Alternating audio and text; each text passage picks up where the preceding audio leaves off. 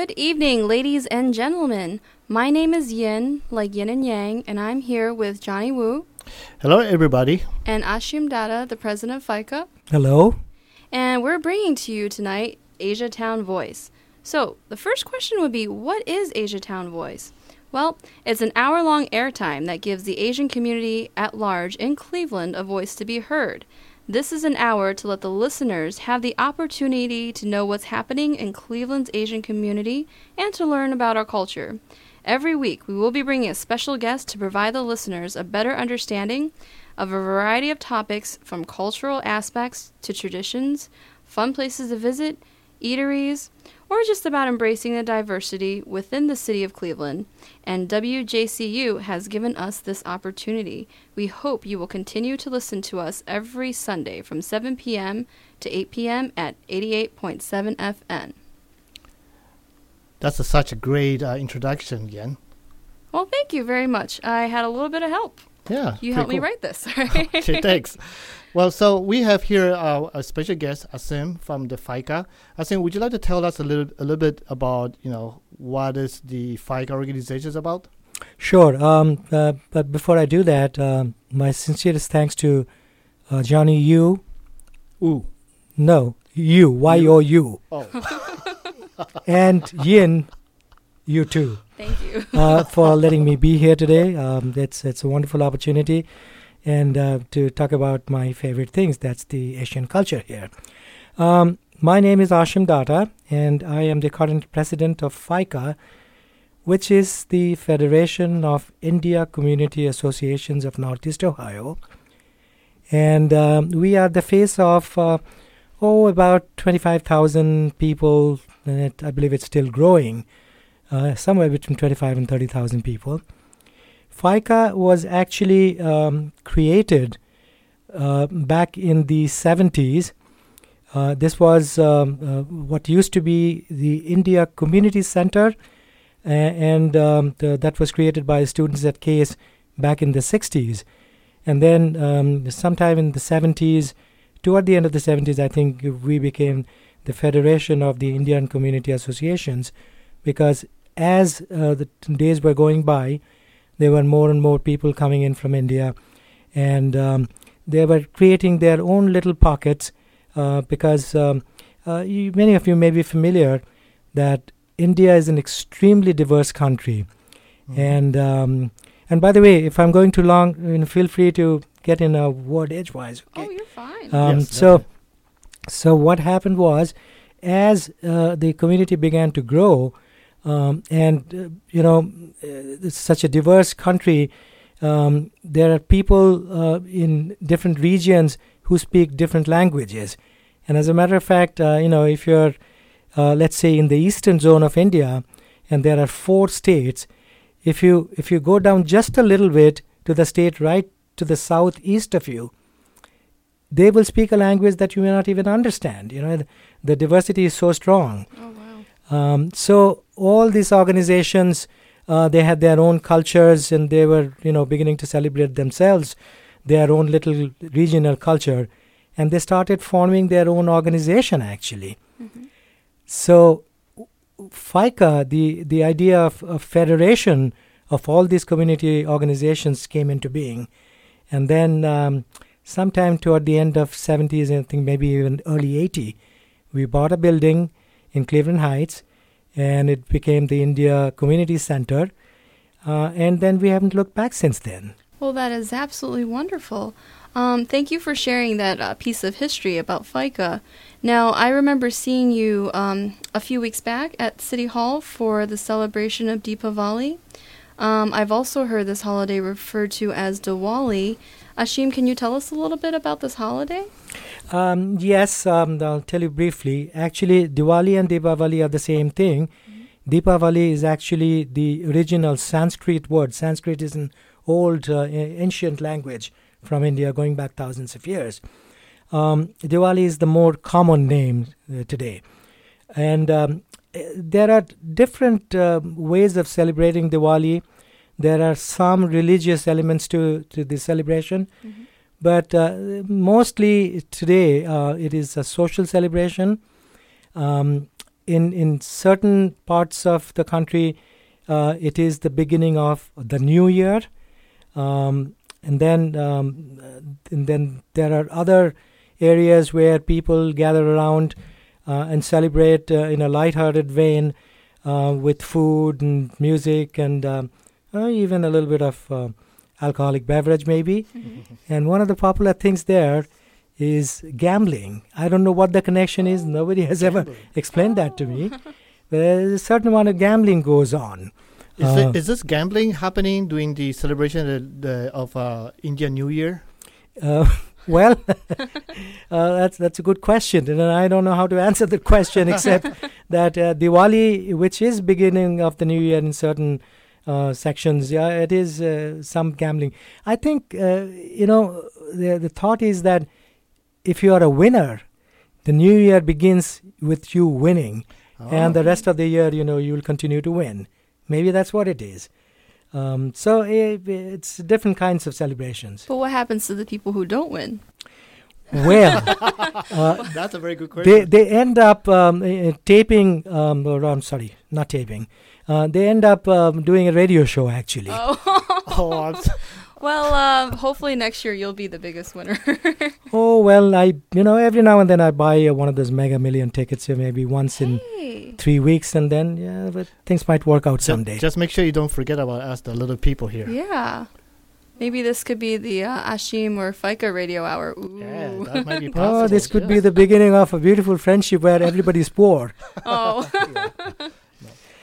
But, let me just tell you a little bit about the way Diwali is celebrated. Diwali is actually, you could call it the festival of lights. Mm-hmm. Actually, Deepavali, the word means rows of lights. So, the significance of the lights is, trying to get rid of the evil spirits in our life. Mm-hmm. So you light up so that there is no darkness, and it is a new beginning. You're throwing light on everything. And it's also the celebration of, good triumphing over evil. So there are many different similar connotations to Diwali. Okay. And usually it's around the time when the days start to get longer and brighter, and hopefully the lanterns help brighten up the evenings as well as the day. Well, actually, the days grow shorter and the nights grow longer because it's usually celebrated in October and November. And as a result of that, the lights always, bring a little more joy and positive feeling in your psyche, and that's a good thing. So is there any special not to do during that day of the celebration? Well, I don't know if there is anything on paper, but, have, uplifted spirit. Do not dampen the spirit, Mm-hmm. Be energetic and looking forward to the new things coming around the corner, and that's what it is. So you had mentioned that the New Year celebration is celebrated around October. Is this because that you go on a different calendar, or? It is based on the phases of the moon. Okay. And so that's how it is. And it's a 5-day festival, actually. Mm-hmm. And I have a little something. It not only represents the start of the Hindu New Year, but there are. It goes on for about 5 days. One of those days is when if you have a sister. There is a celebration and a ceremony where the sister is actually wishing you a long life, mm-hmm. and she ties a little string around your wrist, and you're supposed to keep it until the following year, and it's her love and affection and good wishes and blessings for long life for you. Well, I could tell you what my brother would probably do if I tried to tie something around his wrist. Well, looking at you, I'm thinking I can imagine what it is.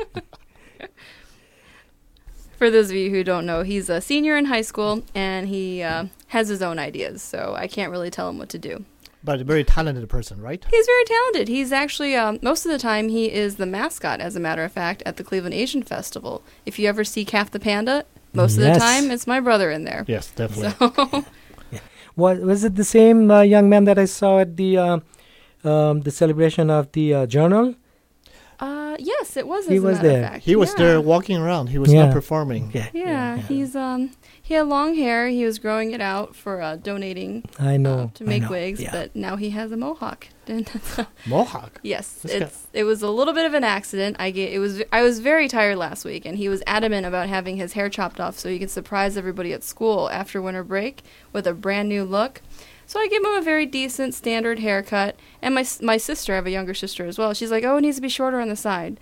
So here I am, I'm very tired, and I forget to adjust the clippers, and I go to shorten his side, and all of a sudden I shave most of it off, and I'm just like, oh no, and the only way we could fix it was by giving him a mohawk, so. Well, why does it sound so familiar to me? I think this is an Asian thing, because I remember about 20 years ago, not more than that, maybe 25 some years ago, I used to share an apartment with a couple of other guys. Mm-hmm. They were both Asians, Indians mm-hmm. actually. Mm-hmm.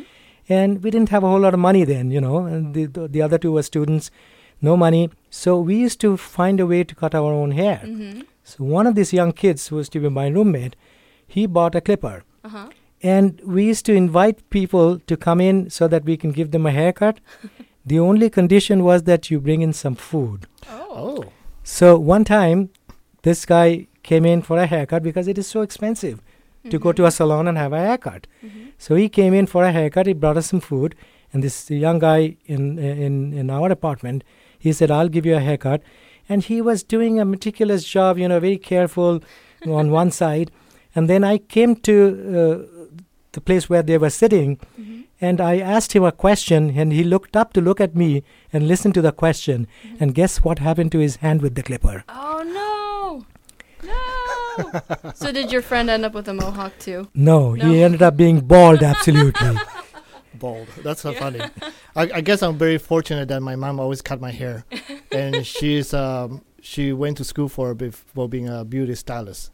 Ah. So, but I become also like the guinea pig, where she always going to try different colored hairstyle and colored different highlights on my hair to see how it looks on my face. Well, so, Johnny, now that I have so much of hair, as you can see, and the listeners cannot, could I come for a haircut sometime with Mom? I don't know. She's kind of relaxing and with the retirement, perspective, and she's like 3,000 miles away from here. Oh. So unless you want to fly over there in Central America, Panama, then by all means. You know that I'm in the travel business. Oh, that's true. Wow. That's true. I forgot about that part. So okay. Can I travel for free too? You travel free and I pay. Sounds like a great deal. Yes. We can work out something. Johnny will bring you some food. There you go. Yes. Well, I'll bring some food. And sounds good. I'm ready. Or his mom will cook when or when you arrive. See, I'm trying to already get myself a free trip. So. Why did so going back a little bit, Yen and I have been talking about a radio opportunity. So this just happened. So Yen, want to tell us a little bit about yourself, so people, the listener here can know who you are. Is that just your name? Sure thing. Well, my name is Yen and not Yang. People often ask me, where is Yang? And I say, well, if I'm Yin and Yang's my opposite, he's probably in China somewhere. And there's 2 billion people over there, and I don't feel like searching through 2 billion people. But what I do here is I am a dance instructor and a Mandarin instructor with the CCCCA, the Cleveland Contemporary Chinese Culture Association. They are a nonprofit school, and they hold their classes in Solon every Sunday. And I also freelance. I teach at other schools, other organizations, and I help coordinate most of the Chinese performances in and around the greater Cleveland area. I work with some of the acrobatics classes, and, I help people design programs and whatnot. And, of course, I have a regular day job, but that's a little more boring. So, Johnny, tell us about you. Well, before I start talking about you, about me, though, I remember you when you were a little kid. Oh, no. So, I was going to say this during your wedding, but decided to hold it up. But now we can talk about this a little bit in the public. So, where's the champagne? We need to do another toast, right? There you go. So, anyway, during the OCA dinner gala, I remember your dad was there with us having a great time. This is over like almost 20 years ago. No. And you were little, and you were she was born, Johnny? 20 years ago she was born? Yeah, she was there. But she was very adorable in a very nice traditional clothing or costume on, Chinese clothes on. And she was just very, very very energetic. That's the word. Very passionate.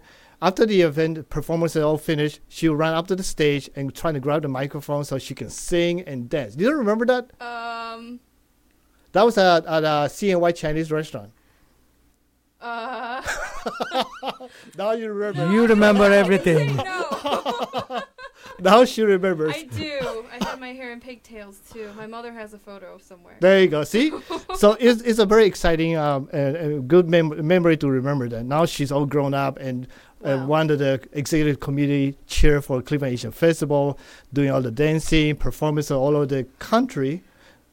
Yeah, we have traveled a little bit. And it's amazing. It's almost felt like I'm getting older, she's getting younger. Oh, and by the way, if I could cut in just for a second, since I can see her face, looking at her face, I knew that she remembered. You know, although for 3.5 seconds she pretended like she couldn't remember, but she remembered every bit of it. The look of horror. Yeah, like, oh my gosh. But you do a terrific job. I'm a witness to that, so I can tell you, you do a terrific job actually dancing. Yes, definitely. Thank you very much. So, a little bit about me. I have been the president of OCA Cleveland chapter since 2004. Wow. It's just because nobody else wanted to do it, and I got lots of free time, so they just throw it on my shoulder and say, you can do it. Go ahead and have fun with it. You do a very good job. Thank you. OCA Cleveland is an organization to embrace cultural and civil rights for our community. We are a nonprofit, nonpartisan organization. We have a chapter in all over the states. In the United States, and our headquarters is in Washington, D.C. So usually there's nothing going on with us other than eat and drink and have a good time and party. No, that's not true. My kind of organization. Yeah. But if there is something related to racism or issue with civil rights, we always been called for and go out there and make a stand and make sure everybody work together as a group. The reason why Yin is here because I get to know her when she was a kid and get to know her dad and family. And eventually we're working together for the Cleveland Asian Festival and we get to know each other very well. It's almost become a big new family now we have here. That's pretty cool. And you can still tolerate her? Yeah. No Johnny, comment. Why didn't you move away? You know, when I got up on stage, I was hoping that by the time I got to this age, people who saw me would have moved out of the Cleveland city, but... So going back a little bit to how long I've known Johnny and my wedding a little bit ago, my husband Aaron, for his bachelor party, took all of his groomsmen and went paintballing. Ooh, you know. Paintball. Something I used to play when I was younger. Not anymore. I can't do that anymore. I don't want to have sore spot in my body. Yeah, they came back splashed with all different kinds of colors. And this actually reminded me of something. I... occasionally watch a TV show Outsourced, and they had an episode about the holiday Holi where you would splash color on everybody. And it's so much color. It looked like it was so much fun. So, Ashim, can you tell us a little bit about this holiday? I would love to. It's one of our favorite festivals in India, actually. Mm-hmm. It takes place generally in the month of March, and it is welcoming spring, celebration of spring, and... you know, over the years, maybe, I don't know how far going back, things evolve and, you know, the way it started may be quite different from what it is now. There is a very well-known movie back from the 70s, and I'm just, remembering the scenes from that movie, things that were going on in the celebration of Holi. It's amazing, and I've done some of those things. It is also a two-day festival that celebrates victory of good over evil, as well as the abundance of spring harvest season. Mm-hmm. It's also known as the Festival of Colors, and people throw colors at each other, colored powder, sometimes even colored water. And when we were young, we were a little too... exuberant, and the control was a little less. We would even use colors that would never wash away. Oh, no. So there may be some people walking the streets of Calcutta, India today who, if you see them even during the daytime, let alone nighttime, you will have a heart attack because they have black paint that they have never been able to remove from their faces. Oh, wow! No. I just remembered a little story, if I can relate that. this was a long time ago, back in the probably 70s. And I had a little cousin, a little nephew. He was about three and a half years old. Mm-hmm. Now, on this day of Holi, my wife and I were out celebrating with friends and, visiting different homes, getting splashed and splashing others, and then sitting down for a little beer and some food. So we have, by the time the day ended, we were not recognizable. We looked literally like ghosts from wherever. Do you have a picture of that? Yeah. I don't have a picture. No, I don't. But it's so fresh in my mind, I can paint it probably. So we come home at the end of the day. It's dark, and we haven't looked at ourselves. So we have no clue what we look like. We come through the doors, and our house, it was a two-storied home, and we lived in extended family. So we opened the gate to come inside, and it made a little noise. And from the noise that it made, people inside the house always knew who was coming in, which member of the family was coming in. So we came in, I opened the front door, and as I am walking in, followed by my wife, I can hear the footsteps of my 3.5-year-old nephew running downstairs to come and play with us, because he was very fond of us. So he comes into the room. Oh, no. He screams, and he runs right back up the stairs. Oh, my God, Mommy, save me. Wow. Oh, that story is as fresh as if it happened today, Poor child. Yeah, it was...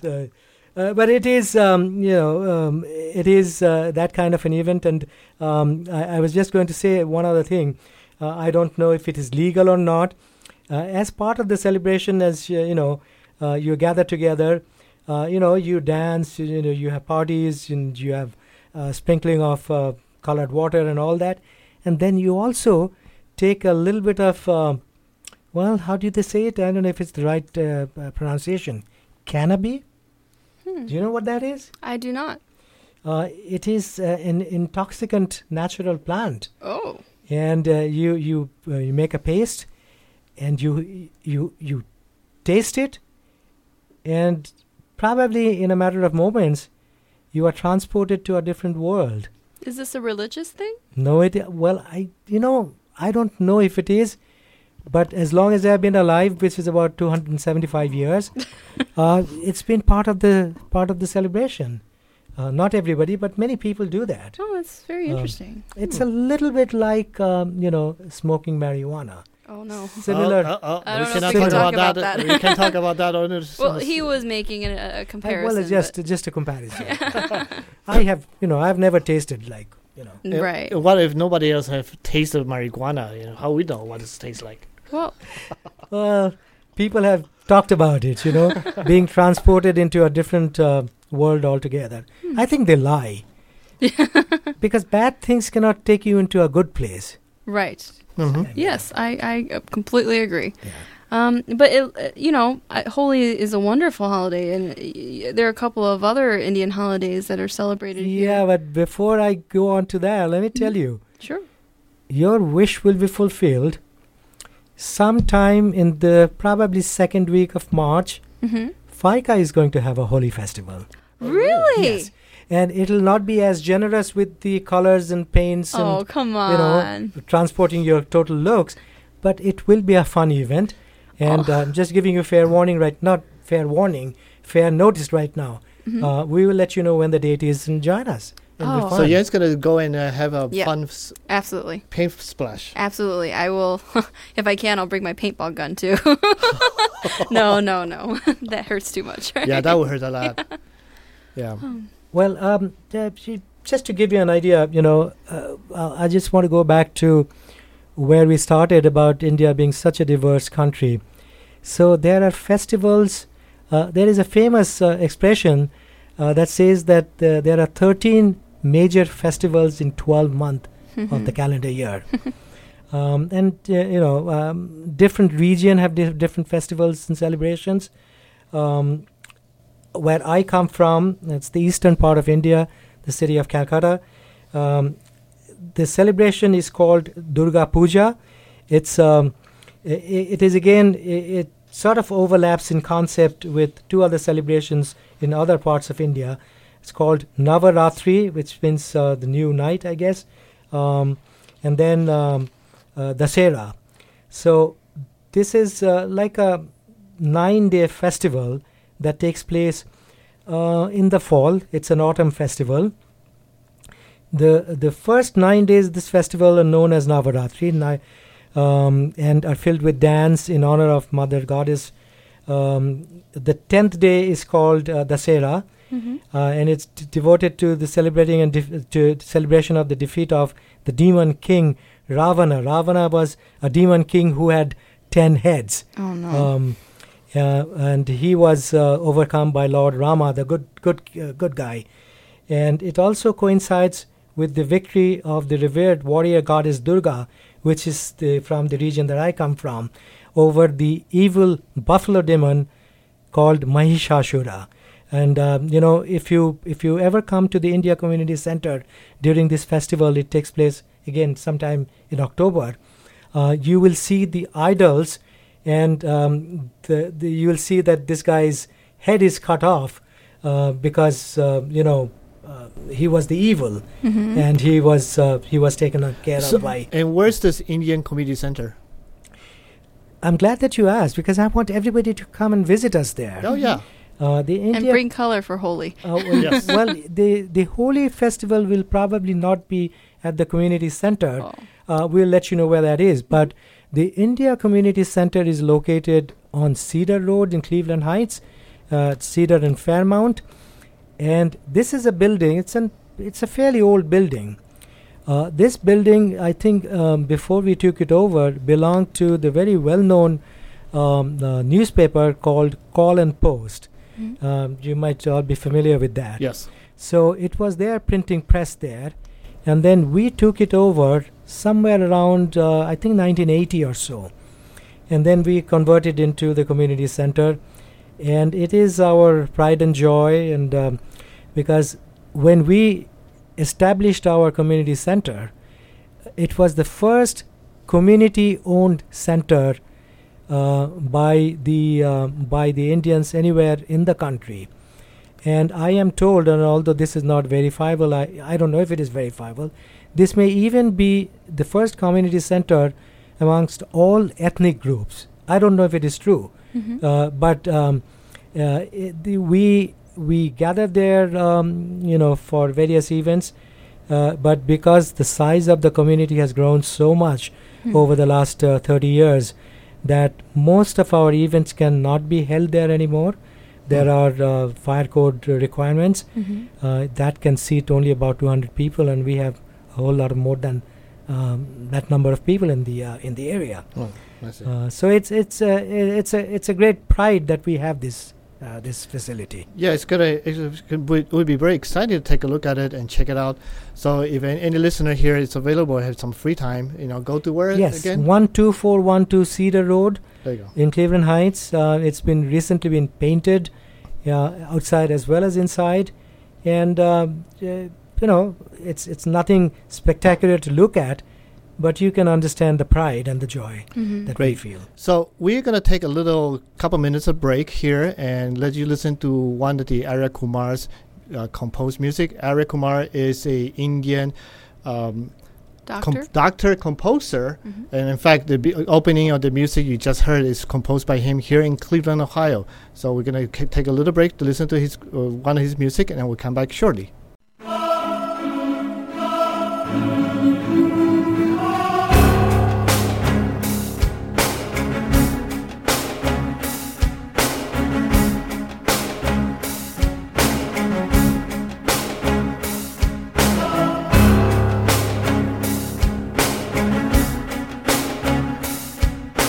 And we are back to thank you for listening to Asia Town Voice.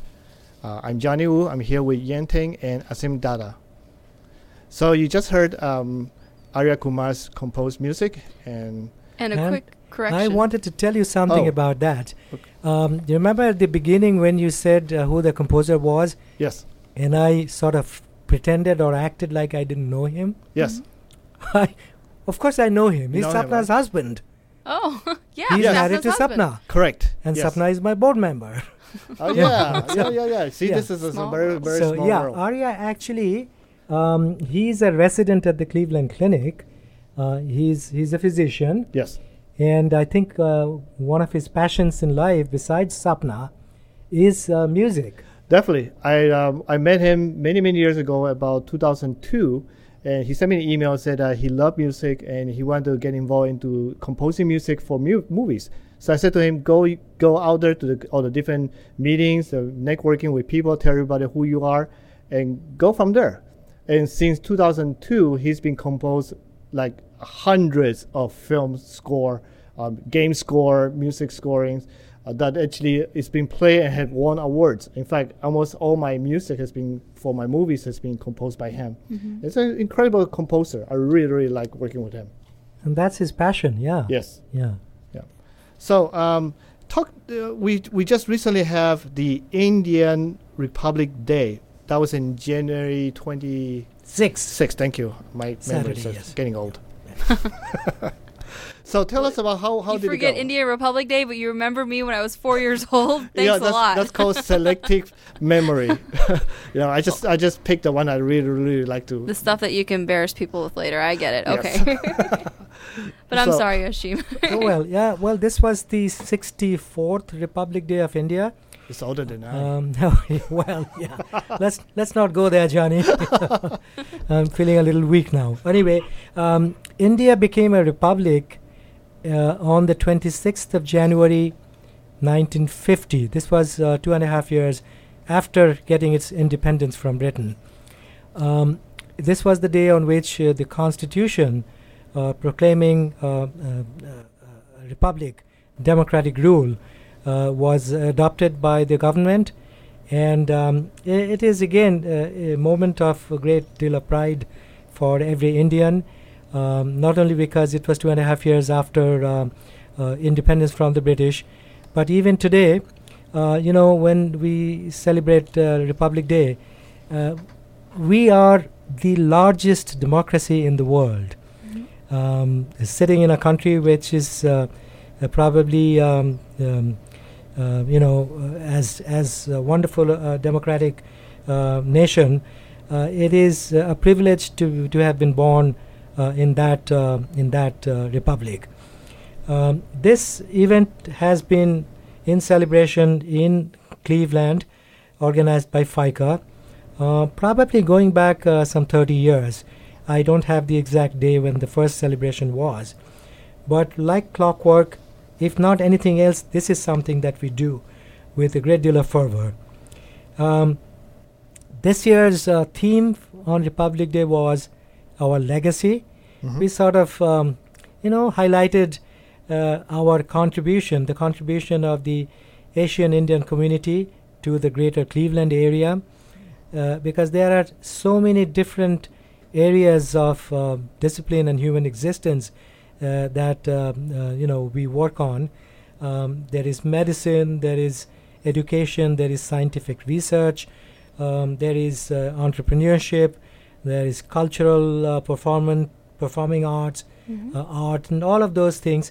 So what we did, what we decided to do, was to celebrate our legacy, and we had we selected a few leaders from some of those disciplines. And we recorded messages from them. And then as we produced those messages, the video messages on the screen, some of those were interspersed with live responses on the stage. Wow. Like maybe a dance, a classical Indian dance, or a Bollywood dance, mm-hmm. Or an Indian physician who is the president of the Indian Physicians Organization. He spoke a few words following Dr. Cosgrove's message. Dr. Cosgrove, as many of you may know, is the president and CEO of Cleveland Clinic. Mm-hmm. So that's how the event went, and it's always it always includes a sumptuous and delicious Indian dinner. Mm-hmm. This was catered by Saffron Patch Restaurant. Nice. You're all familiar with that? Yes, definitely. And then at the end of it, you know, there was a DJ who had all kinds of music, including Bollywood music. And there was a little dancing by some of the Indians, and there was a lot of dancing by some who were non-Indians, like Yin. Yes, definitely. I was totally on the dance floor. There will be videos, and they will be embarrassing, and Johnny will remember them 20 years later. Yes, I thought we were going to do that again. And I want to take a moment to appreciate, to sort of express my appreciation to Johnny for helping me out with all the stuff that we needed to do in terms of audio, video, and all that. Thank you very much. So thanks, Johnny. No problem. You know, I think we, as a community itself, we need to all work together so we can actually embrace each other and understand each other's culture. Absolutely. No matter who you are, it's very important to pass this torch down the road for the new generation, so they can know, you know, that we have a very diverse and fun Cleveland to live into. And that's the thing, too. You know, if somebody who's not Asian looks at any one of us, they're not going to say, oh, you know, he's Indian, he's Chinese, she's, you know, Korean. They're going to be like, oh, they're Asian, you know? Right. Because they're all kind of just one That's exactly how big it goes. Continent yep. here. Yeah. Yeah. And usually we still learning from each other's culture. I mean, mm-hmm. how many ethnic groups lives resides in Cleveland? I think there was 116 or 17. Okay, so there's a lots of ethnic groups in Cleveland that should mm-hmm. have worked together, and hopefully eventually down the road this is going to become mm-hmm. a very vibrant, you know, group that we can all embrace each other really, really profoundly. Right, and I mean, it's helping being second generation, because first generation, there's so much, you know, details and little intricacies of, you know, different Asian backgrounds, because, well, we are all, you know, not from the same Asia country, because Asia is a continent. Yes. So, you know, when we're finally getting past that, we're able to, you know, help each other out. So speaking of which, the Lunar New Year is coming up. Yes, that's a very fun celebration for majority all the Asian countries who are of Chinese descent they will actually that will celebrate the lunar calendar. Will celebrate. Actually, I would love to know a little more, because I'm a little ignorant on that. So, if you don't mind, elaborate a little bit and let me listen in. Sure. Well, Ian and I, we can probably just tag each other off, you know, like a tag team, and then go through for that. Okay. You know, the Lunar New Year is comprised of 12 different horse animals. You have... I'm sorry, you mean the zodiac, right? Zodiac, sorry. Like, yeah, Lunar New Year, like the restaurant placemats. So. God, I'm kind of a little confused myself. Right. Yeah. There's a reference point there. But basically speaking, the Chinese New Year is celebration of the Spring Festival, or the starting of the spring time. Just like Holi, but without the color. You sure we don't have the color? I thought we do. Well, we don't throw color on each other. No, you know? That would be actually something we should. You want to go home looking like yourself. But I think that'll be fun, though, to throw colors at each other. That'll mm-hmm. be a lot of fun. Oh, definitely. Yeah. So we celebrate based on the lunar calendar. And interesting enough, this coming this year, 2013, which is going to be February 10, which is the first year of the lunar calendar, mm-hmm. is the year of the snake. And I have a little bit here about the snake. And go ahead. Well, if you were born the year of the snake, you would have been born either this year, after February 10th, or 2001, 1989, 1977, 1965, or 1953. And I could keep going, 1941. It's a 12-year cycle. I'm sure everybody can do the math. But a little bit about the snake personality. Ancient Chinese wisdom says that a snake in the house is a good omen, because it means that your family will not starve. This could be taken metaphorically to mean that a snake can never have a problem with his family starving, because he's such a great mediator, making him really excellent at business. Or it can mean that the snake would be willing to sacrifice his possessions, which is something a snake is said to have a lot of. They are very affluent. They can acquire a lot of possessions, and they're not afraid to sacrifice these in order to pay for his family's food and well-being.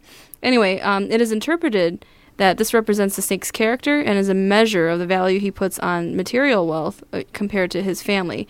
The snake is also keen, cunning, intelligent, and very wise. They're very like a sage, sagistic. I don't know if that's the term. I think I'm just making it up. Anything you'd like to add, Johnny? Yep.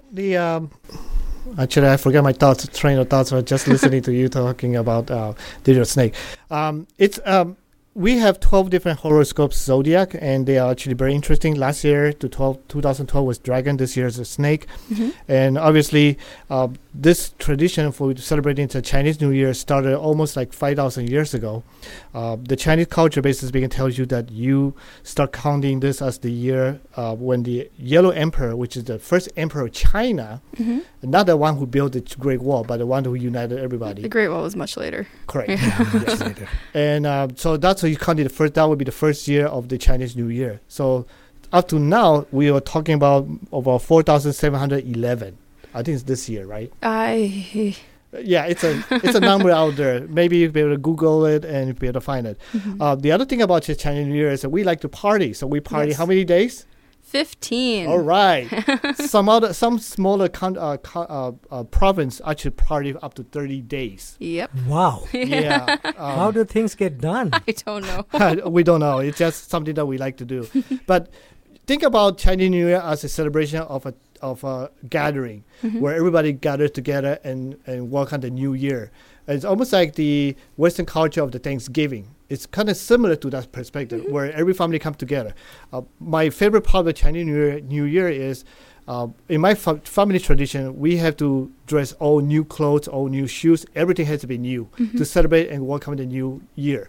And that's also to symbolize that you're warding off the evil spirits. Mm-hmm. We also throw firecrackers, which is something that we love to do. I love to do as a kid. I spend usually a lot of my hongbao into spending on the firecrackers and throw it at each other. And hongbao means red envelope, which is given by adults to family members and family friends' children, and it's usually filled with allowance or pocket change for the next year. It's kind of interesting in our culture, in the Chinese culture. Parents do not give kids allowance through the year, mm-hmm. so they basically give you a whole package in one time a year, which is the Chinese New Year. And it forces the kid to learn money management, or they end up with nothing. Well, I usually end up with nothing. I usually end up with nothing at all. I mean, I spent there was one year I got about $1,200 and what? Oh, $1,200 Chinese dollar. And I spent it all in firecrackers for the 3 days of fun. Oh, man. And let me tell you, I was in Shanghai in 2008 for the Lunar New Year, the Chinese New Year, and I had not been back there since I was 3 years old. And oh, my goodness. Well, let me tell you, the apartment buildings, the flats, they're all made with ceramic. You don't see a lot of wood or anything flammable. So my aunt and uncle were setting off firecrackers from their balcony, and to me this is just so odd, because I'm like, why is the fire department not pulling up and shutting us down? But it wasn't just them.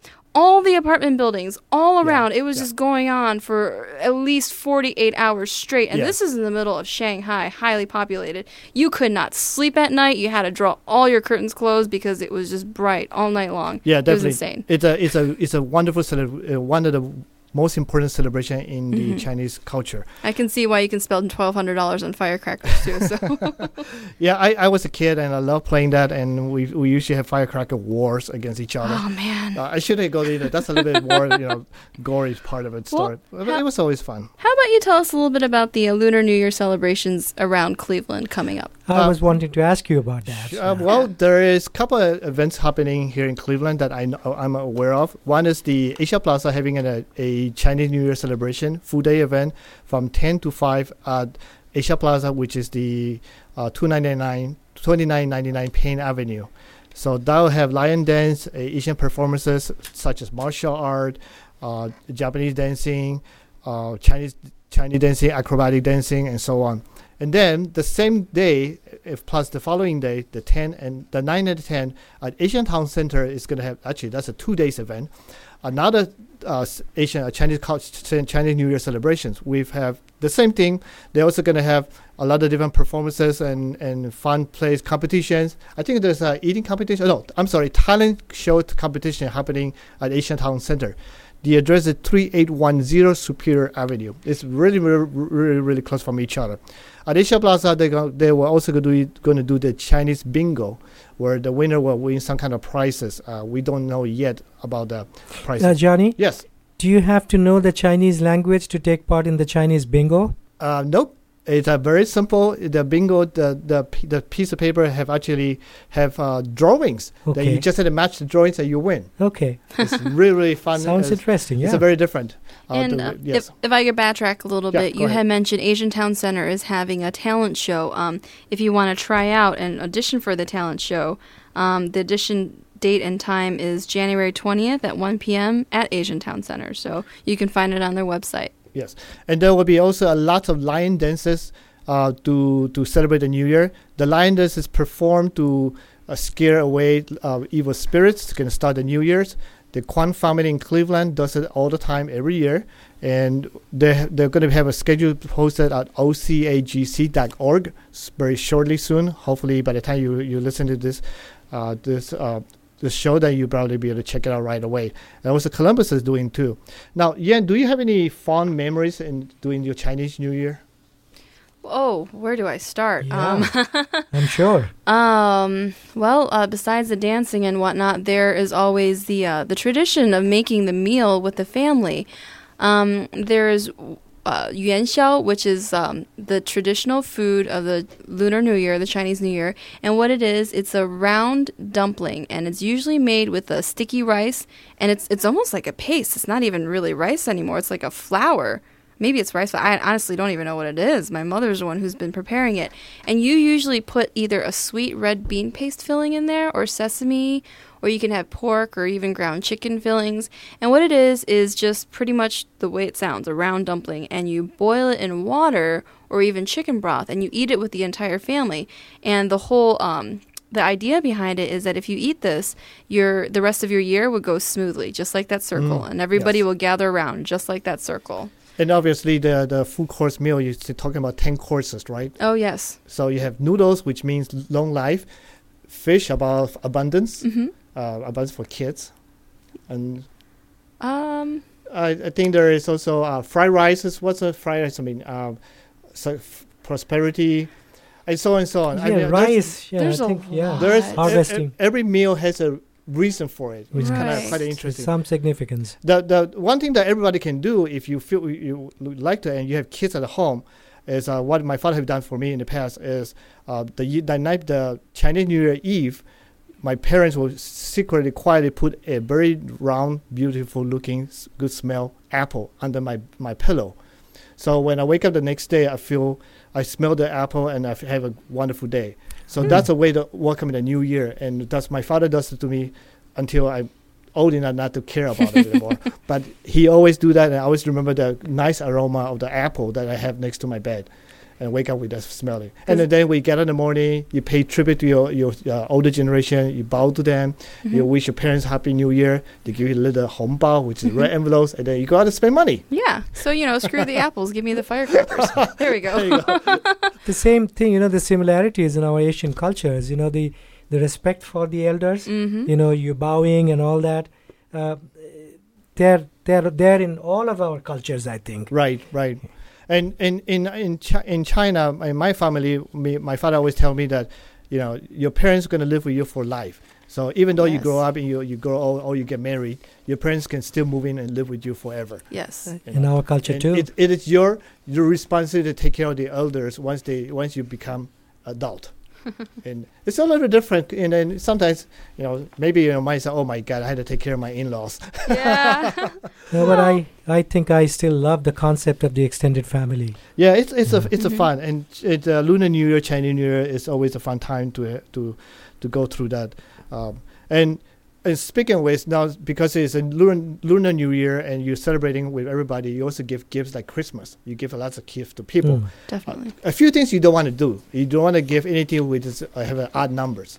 Every time you give something, don't give anything of an odd number, like a number 4 or a number 3. The reason with number 4 is that the number 4 is 四, which is a homonym with 死, which is to die. So, and that's the same reason why you don't want to give somebody a clock, because a clock apparently is ticking the minutes that you have left to live. Right. Yeah. Time going away. It's like a death wish almost. So you don't want, if you want to give something for Chinese New Year, easy ways to do is give them oranges, money, or buy them clothes. Oranges are like gold. Gold. They're the fruit with the jewelry. Most similar color to gold. So yes, that's definitely. Or just bring them over to the house and have a great 10-course dinner. Mm-hmm. The other thing we also do is eat is called jiaozi, mm-hmm. which is basically a Chinese dumpling. It's a shape of the Chinese gold. Mm-hmm. So the more you eat those, the more richer you become through the year. I usually can eat about 40 of those, but I can't do that anymore. I heard that you make the best dumplings. When are we coming over your house, Johnny? I don't know. I'm going to have to start cooking first. Make them? He does. Wow. Yeah, it took me about 8 hours to make my dumplings. Yeah. It's worthwhile. 8 hours is nothing when you're feeding good friends, Johnny. Exactly. But you heard what he said. He eats about 40 of them, so he's going to start 2 days in advance in order to make enough for everyone. Yeah, you probably make 42. Yeah. Okay. So one for each of you that was 40. But everybody have enjoyed mine, so I really like it. Mm-hmm. Oh, and wonderful. Like to eat. So eventually we can do that. So it's just FICA, besides have the Indian community celebrating the new year, do they have similar kind of traditions like giving a gift or not to give certain? Well, it used to be, wearing new clothes and all of that with the new year. Especially in Diwali too, even today I think they do practice. But again, going back to what I had said about the diversity, so the customs are kind of different in each region.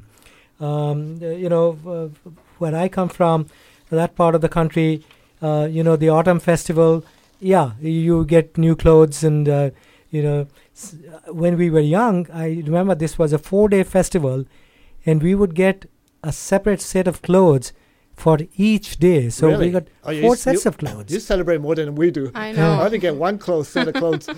Well, but I'll tell you this much too. When I started growing up, as I grew a little older, it made me a little sad during that time of the year, thinking about those who did not or could not could not afford the new clothes, So always had that feeling of sadness. Yeah. And I think I kind of stopped that practice. I used to tell my parents, no, let's not do this.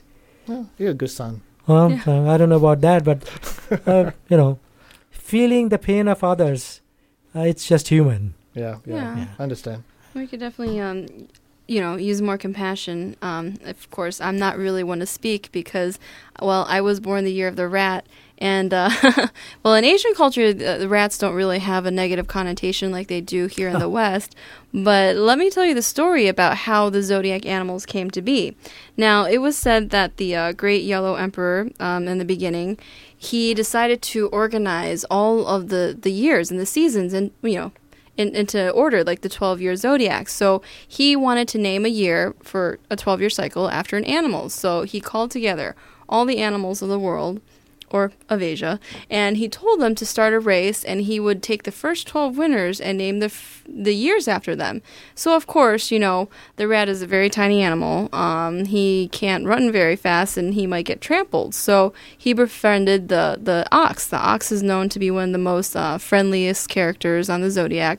So he rode on the back of the ox, and as all the other animals ran into troubles and they had to drop out of the race, or, the rabbit probably fell asleep. I don't know. There was no turtle, and he didn't make it. But the rat rode on the back of the ox until the very end of the race. And right before the ox crossed the finish line, the rat jumped off and became the first one. So rats are known to be very clever and to always get their way.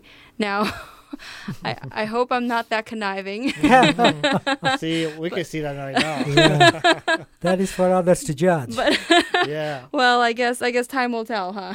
Yeah, definitely. Maybe already telling. So speaking of which, about Yin, now that we talk about the year of the rat, I know that you're thinking about putting together a dance studio pretty soon? I am. We're still trying to find a final location, mm-hmm. and the proposed idea for the studio, it'll be housed under a nonprofit, and we would like to call it Asian Tea House Arts. To give you a little bit of an idea, like all across Asia, in most countries, I'm still doing my research, there has been tea houses in history, which is a center for arts and culture and for philosophers and, all different walks of life, people of intellect to gather together to drink tea, have a conversation, and to enjoy music or performances, anything from, opera to just... plays, so like leather puppet shows, like all different forms of entertainment. So the idea is underneath this nonprofit, the Asian tea houses, you would have different quote-unquote houses, not like, you know, Harry Potter, but, you know, like different schools, like separate areas of study that would either, you know, train in music or train in dance or martial arts or, you know, even acrobatic dance, and just have like all this different categories.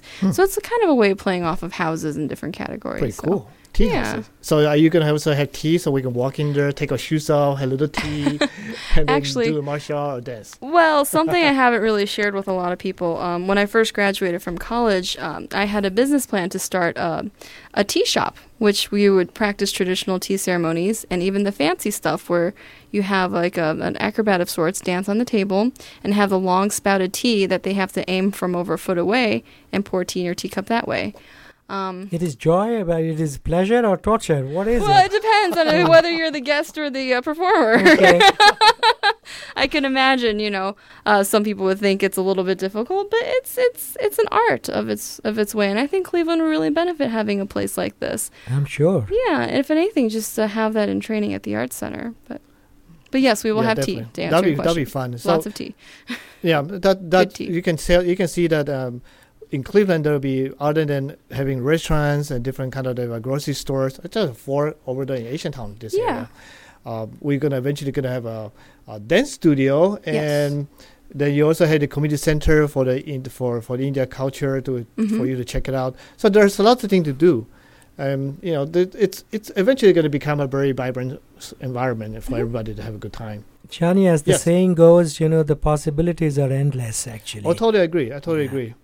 So any upcoming event for the Indian community, from the India community, besides the March? Then after March, you know, the changing of the guards take place at the executive board. So I guess whoever comes in the position of leadership will decide what the agenda is going to be for the next 12 months. But I can tell you... So you change the presidency board every year? Yes, we do. However, you know, the president is elected by the board. Okay. So once the new board comes into being, and they meet all of them, you know, and then there is nomination process and all that, the same person can be re-elected. There is no... Okay. There's nothing in the bylaws that prohibit that. As a matter of fact, my predecessor, Mona... was president for 2 years. Oh. So, that also happens. But there are a couple of things that are already on the calendar that I can think of. Immediately after March is the Cleveland Asian Festival. That's right. Woo! That's what we look forward to. Yes. And, you know, so it's our event also. So... And obviously, the month of May is the month of Asian Heritage Month celebration. That is correct, yes. So all the Asian culture will be get together, have a great time, and party for the whole month. Yeah, that is true. Yes. And then that is followed by the Indian Independence Day in August. That is the date of India's independence is the 15th of August, but we celebrate on the first available Sunday, either before or after. So that's as far as I can look ahead right now. You know, then the next committee will decide. Right. And we hopefully, all the listeners, if you have any questions, I'm very sure you can be able to go to the WJUC's website and be able to ask questions, and we'll be happy to answer to you. Is it WJCU? WJCU.org, the website. And they will be able to, I think there is a section where you can actually submit some questions, and, you know, we'd be happy to answer them for the next couple of episodes. Yeah, definitely. Well, thank you, everybody, for tuning in today. This is Asiatown Voice with WJCU from 7 p.m. to 8 p.m. at 88.7 FM. And we're closing with Arya Kumar's composed music. Good night, everyone. Good night. Good night.